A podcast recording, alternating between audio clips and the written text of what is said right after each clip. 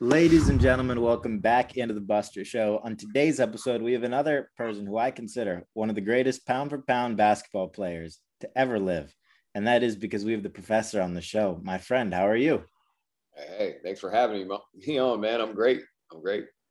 Awesome. So I wanted to start this off by asking you, you know, you're somebody who I consider uh, you you are one of the very few people who played basketball both pre-social media during social media and then created a career you know on social media.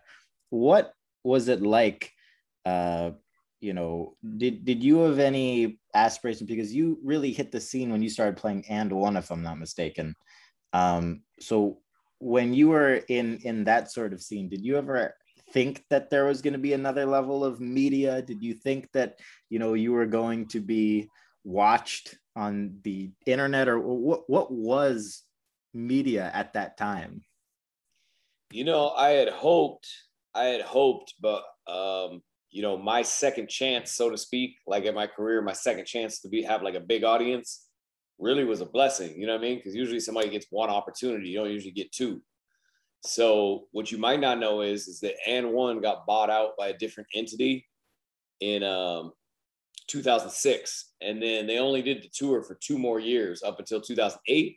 And then it just ended abruptly. Like it was just over. And we, we didn't even get a call. Like it was just, just done. No ESPN show, no contract renewal, no, no shoes, no sponsorship, no anything. And so it was hard times for, I know my, for myself and a few of the guys from what I'm hearing, you know, I can't speak for everybody, but from, from what I'm hearing, even from their stories, it was like rough times. So my YouTube uh, my, the starting of my YouTube was an attempt to uh, make a business, but it was also an attempt to just hopefully get more bookings because back then it was still more about the live show. Right. You know, and AND1 was in 40 plus countries at the time. So they were starting to find out what happened in the United States and that they weren't going to bring us other tours. So they're hitting us directly. And they were saying, hey, do you want to come play these, these games? And so I'd go do like AND1 Africa, AND1 Brazil, AND1 Russia. And basically YouTube was the tool to show them like still out here playing. Right. You know? and then 2013 had a video go viral, million subscribers in a week. So it turned into a business quick. Yeah. Wow. That's pretty yeah. crazy. Yeah. I, so no, it was it was a blessing, man. My second wave was a blessing. I had 17,000 subscribers before that video. So. That's crazy. What video was it? It was Spider-Man Basketball episode one. Yeah. Pretty pretty perfect timing. That whole series too, with you know how Marvel became the center of cinema. you know, in that time period. Yeah, literally, and we tacked on to.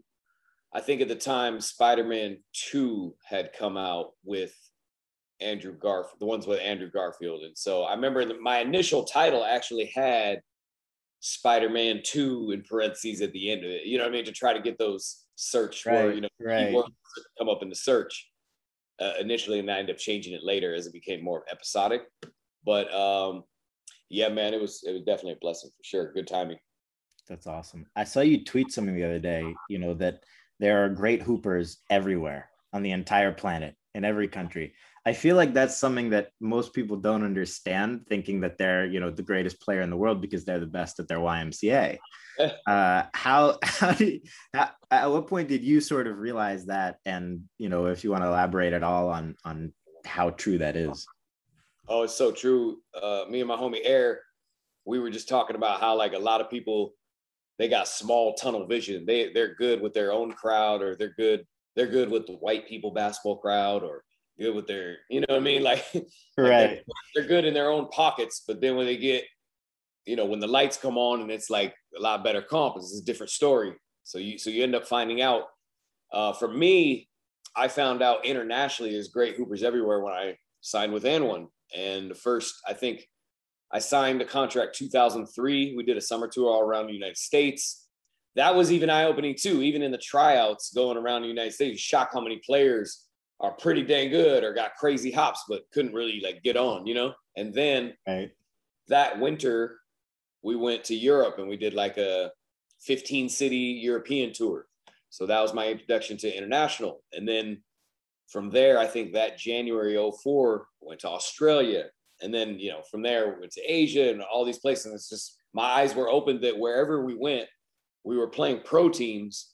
And this wasn't even, you know, sometimes it would be a D2 pro team, but like dudes could play, you know what I mean? So when I said, when I said great hoopers everywhere, uh, like an NBA player might not say that because their definition of great would be like, can you play in the league? Right. I was I was speaking more from just uh, you know, a, a lower uh, standard than them, but like tough hoopers. Like I consider somebody who can play semi-professional basketball and score, you know, 25 and have like seven assists. Like you, you got to be pretty dang good. You know what I mean? So, uh, yeah, it's pro level hoopers everywhere. It's crazy. That's amazing. Now, yeah. what are there any countries that you know have great hoopers that you think might surprise people? Uh, absolutely. I think um, see that, and that's what surprised me. We would go to like these little countries that you you never even heard of, right? Find hoopers. So like, you could go to New Zealand and find some like good pro hoopers that you know countries you don't even think about. Um, Philippines got hoopers. I was just I was just gonna say the Filipino yeah. basketball and NBA fan community is unreal. Unreal. And then, you know, it's more known today about like the Chinese since since NBA players, a lot of them when they when they drop on the NBA, they go play in China, right? So right. it's like more common knowledge that China has hoopers, but Shanghai Sharks. Yeah. It was unknown, you know, 20, 15, 20 years ago when we started going to Asia. I mean, that was unknown, right? It wasn't as much social media. You don't really like see what's going on over there. So to, to know that there was like hoopers in Asia, because because typically, just stereotypically speaking, you don't think of Asians as great great basketball players, but man, you go to China and Japan, you'd be like, these dudes are monsters, you know? Yeah, that's that's pretty crazy. Now, at at you know, is there anywhere because you for AND1 you traveled all around the world, you went country to country, and then afterwards you went country to country. Is there anywhere that you haven't played yet that you want to play? Like, is literally anywhere? Uh, yeah, I would love to play in uh Egypt, uh, an outdoor court in Egypt. I think that would be cool. I don't even know if a basketball court exists, like with the pyramids in the background. now I do things for video aesthetic. You know what I mean? So right. I think that, like like 2018, we went to Uganda, Africa. I got to hoop on a dirt court. You know what I mean? Like like with this African college team, it was it was so fun, and we made some awesome videos from it. So um, now I think about that. But yeah, like somewhere like Egypt, I think would be really dope. Uh, even going back to Africa, you know, I've been to Africa only in two two different countries, Angola and Uganda. I would like to expand maybe South Africa, maybe Nigeria. Um, there's some places in Eastern Europe I think that would be cool. Um, where else? Oh, always looking to expand, like if somewhere in the islands or the Caribbean or something. You can't go wrong with that. Probably, do you have Do you have a favorite court in the world? If you had to pinpoint one, um, where is my favorite court in the world? From a scenery standpoint, I actually like the Laguna Beach courts out here. They're on Main Beach. I've made five or six videos in there, and every video I made from there never did not go viral. So that's, stamp that. That's like my court. You know what I mean? The, the Laguna half courts. But um, if we're talking about from crowd energy standpoint, it's hard to say which court, but there's some incredible courts like in New York where like if you play, the crowd energy is going to be on a thousand. Oh, yeah. really West Fourth Street's incredible. Yeah, playing in Madison Square Garden is oh, incredible. Oh, yeah. you know, even Venice Beach is dope. So I guess it just depends, you know. Yeah. Now I have a logistical question for you. You played you played basketball in a prison. How does one go about setting something like that up? Is that something you obviously didn't go to jail? You know? So how do you how do you get in there? How do you set that up? How do you keep it cool? Because you know not the safest place in the world obviously. Yeah. So there was an organization it was a ministry uh this ministry set that up. So it was actually i found a guy named jay lyons. I love this guy. He's an amazing uh, producer cinematographer director. And i saw some of his work you know he did like this show on shows on MTV in the past. He won awards for. He's done shows for like a lot of major networks. So dude's work was like on point, and he agreed to do my documentary. So we shook hands on that, And I was like, cool. And then he asked me, uh, we're both Christians. So he asked me as a favor, like, he's like, hey, I'm doing these episodes for uh, Prison Fellowship, was the name of the ministry. He was like, would you want to come to prison and tell your life story? And then hopefully we can get cleared to play ball, one of them, and then make a really dope YouTube video.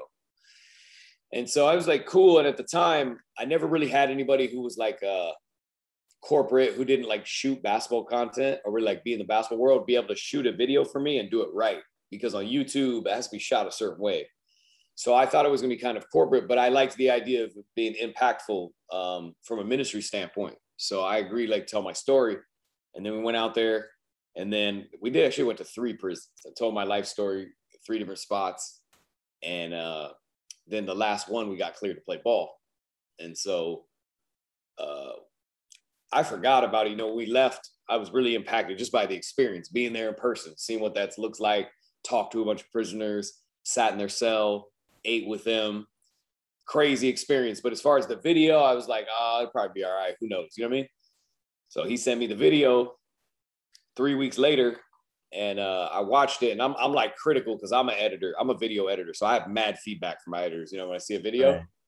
I have no feedback. This he sent me, and I was like, wow. Well, we'll upload it. Cool. you know. And so I uploaded. It It was like 16 million in one week on that vid and uh, took my subscriber level to you know to a different level as well. So um, so yeah, that's what it was. It was more about impact. You know. Is that your favorite video you've ever made? That's yeah, that's one of my favorite two or three videos on the channel for sure. But it's but it's the best produced video by far. Got it. How this is something I, I think about often because on social media it's funny because production quality can often hurt performance of videos. How do you sort of try to walk that tightrope of i want it to look really nice but people on the internet aren't used to really nice so oftentimes they won't watch it because it's really nice and the iphone quality video does better i think that uh I think there's a good balance between highly produced. Like if you watch my most recent video on YouTube right now, the same guy who made the prison video made this video where like I was in the skies and I went to the Laguna courts and like people around there and I actually interviewed him and I tried to bring up myself. And I said, You think you could beat that guy or whatever? And then the next thing I take off my wig, I said, All right, let's do it. You know, people are like, What? That's so, great. but, but we we could have overproduced it and made it not good. But there's a balance in keeping it uh keeping it fast, keeping it interesting, and then using music that fits your audience, and then not making it look too TV. It's still kind of like vloggy. There's a balance. It's really hard to explain cookie cutter what that should look like because the reality is for every video that would look different, you know? So I think there's a balance. I think overproduce, I think when it gets too corporate and corny music and it's just it needs to be it needs to resonate sauce because now the appeal from people people love like hip hop. So if it doesn't resonate like this is hot in this like yeah cool way, then it's gonna be tough. You know what I mean? Hundred percent. Yeah, because I have done the overproduced before too, but I don't even know if it's overproduced. I just felt like it was kind of corny. It was just kind of corny. You know what I mean? Yeah, my take always on on that sort of thing was the highly produced stuff is better long term. Like in five years in 10 years that's the content that's the most evergreen if there were a, were a scale of content that were to survive for a long time. And the you know less produced stuff is a little bit more shorter form like short shorter term in terms of evergreen and it'll probably perform a lot better in the short term um, but you know, it, it also all depends on what people's goals are, right? Because I yeah, think it does. You know, it, yeah, depend on what they like too. Because for example, the number one video on my channel actually isn't that that prison, the pretty right. prison fifty some mil, but the number one video is shot on two iPhone sevens on my channel. But the reason it is is because it, it's a basketball video that you could watch. Here we are, we're actually five years out from it now, but it still is one of the top performing videos on my channel every week because of what was captured and how it went down, as opposed to like a lifestyle vlogger who goes more like iPhone style. Are you gonna watch what they did on a random Tuesday in, in January five years from now? Probably it just becomes less interesting. Totally. Especially, I mean, if the content matter is specific to that time or anything like that. Easily. Um, right. But, you know, I, I think it's also a matter of like, what, what do people want to do with their show or their thing? Because if your content's well produced, you can go out and sell that, you know, IP to Amazon or Netflix or start your own company doing it. You know, the possibilities are endless, the better, you know, the production is. So there's that, that element of it too. Yeah, no, hundred percent, hundred percent. I think, I think now, I, th- I would say most vloggers or most most YouTubers are making stuff for the moment. You know, like a lot of people, like you you consume it for about definitely when it first comes out for maybe a week or so, and then some maybe live a little bit longer. But ninety percent of them are just like at that time, and then it's more about volume and just keeping it going. That's probably the most common way Totally. Now you're somebody who's lasted for a very long time on social. And I've said this before on this podcast. I think the average influencer career is shorter than the average NFL career. Now, what do you think uh, has been sort of what has allowed you to survive for so much longer on social? Um, I think I learned that you you have your brand, you kind of have to evolve. You can't do the same thing for 10 years, right? Like it kind of has to evolve. So yes, I play basketball, but uh, I'm always thinking of like new themes and new concepts. Try to add a couple new moves every so many years. Uh, doing collabs recently, my my homie Erdizi, he he was encouraging me to like do collabs, mix it up with like the gamers and gamer hoopers and uh, yeah, expansion is always going to be about keeping your audience interested at the, at the most simplest level. It's like, how do you keep their right. interest long term? And so I think what happens is you just have to have a lot of variety and kind of like rebrand. For example, like we did Spider-Man basketball videos for a long time. You know, we did them from about 2013 to 2016 or 17, maybe even 2018. You know what I mean? Like, like did one or two. And if you look at the viewership on them, like they went really crazy for about three years, but then it like started to kind of like tail off. And I think for me, uh, what I realized is just like it was time to you know do something else. you know, even even though we did other videos in the middle, it's just like let's come up with new and other cool, interesting concepts and funny stuff and morph into a different way. So I think I think that's what happens. And I think also influencers don't know that it's a long-term play to getting a mass audience. Like some people can do it in a year, like some people can, you know, but you're looking at the less than 1%. I'd say less than, you know, half a percent. I think it's like a handful of people. Yeah, who year. blow yeah. up fast. Like, like, like there's there's people who do blow a channel up in like one year and they're getting like a few of them got millions of views, you know, a few of the videos. So I think you just have to understand that's a rare thing. I tell YouTubers you want to hop in and you're starting now. I say, cool, it's never too late because the platforms are never going to disallow you to be able to like grow, right? It's never too late.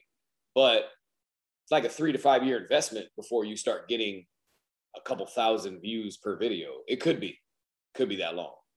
That's the reality. Totally. I think that's a lot of people they give up before that.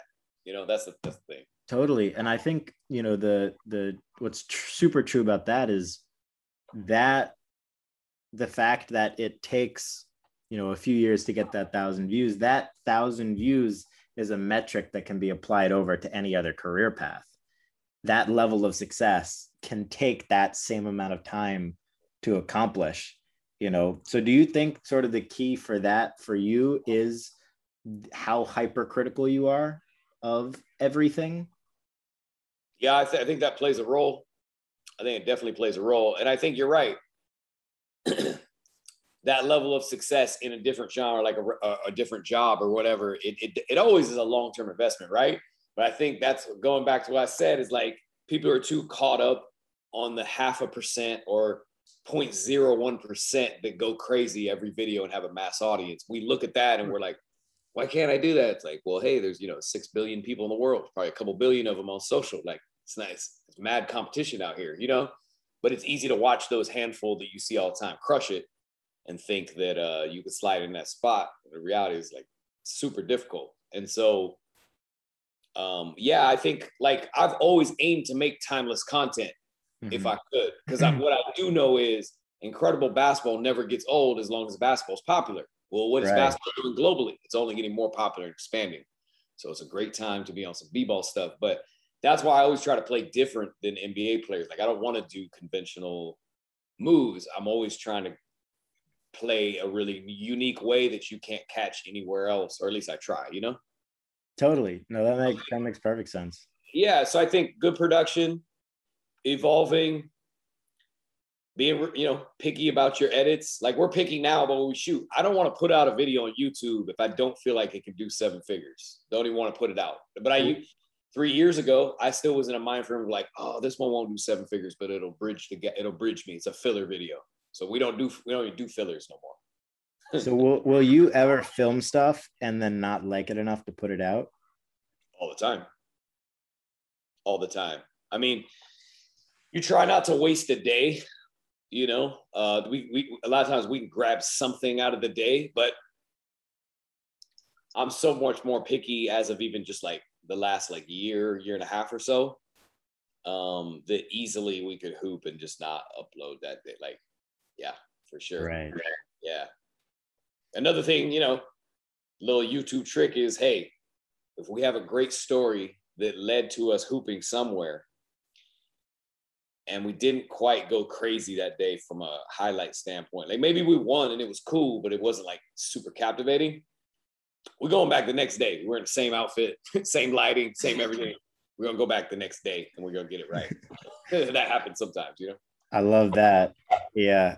You know, I, I think it's funny too, you know, how people, like you said, always try to compare to those few people who blew up in a year or a few months or whatever it is. But in reality, the, you know, age old tale is true that the the quicker you rise, the harder you fall.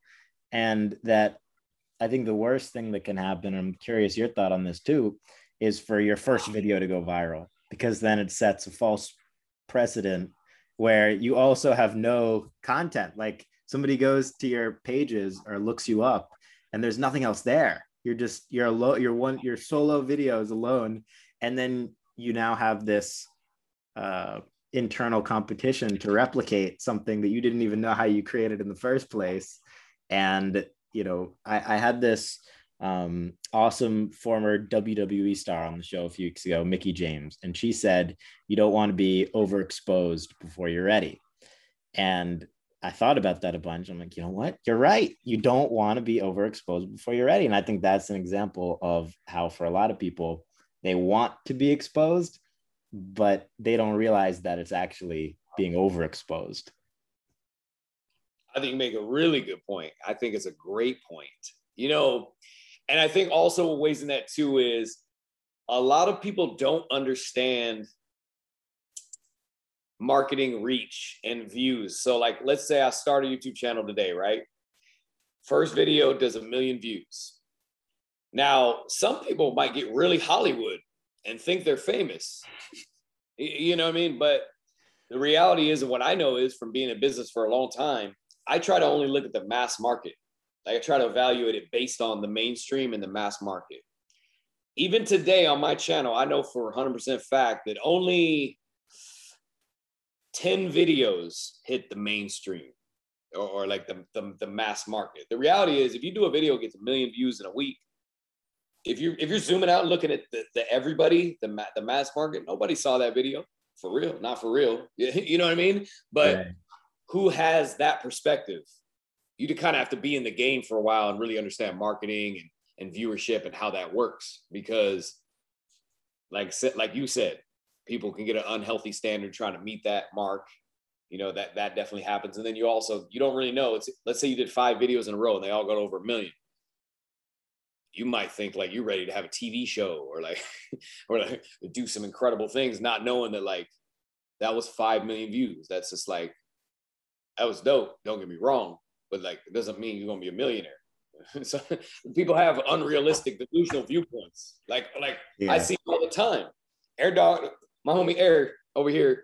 We were just talking about how we knew somebody who recently blew up uh, in the YouTube space. Like he is going crazy. He has like 20 some videos or whatever, but they're doing over a couple mil. And they, this dude on Instagram, now he talking crazy about other influencers.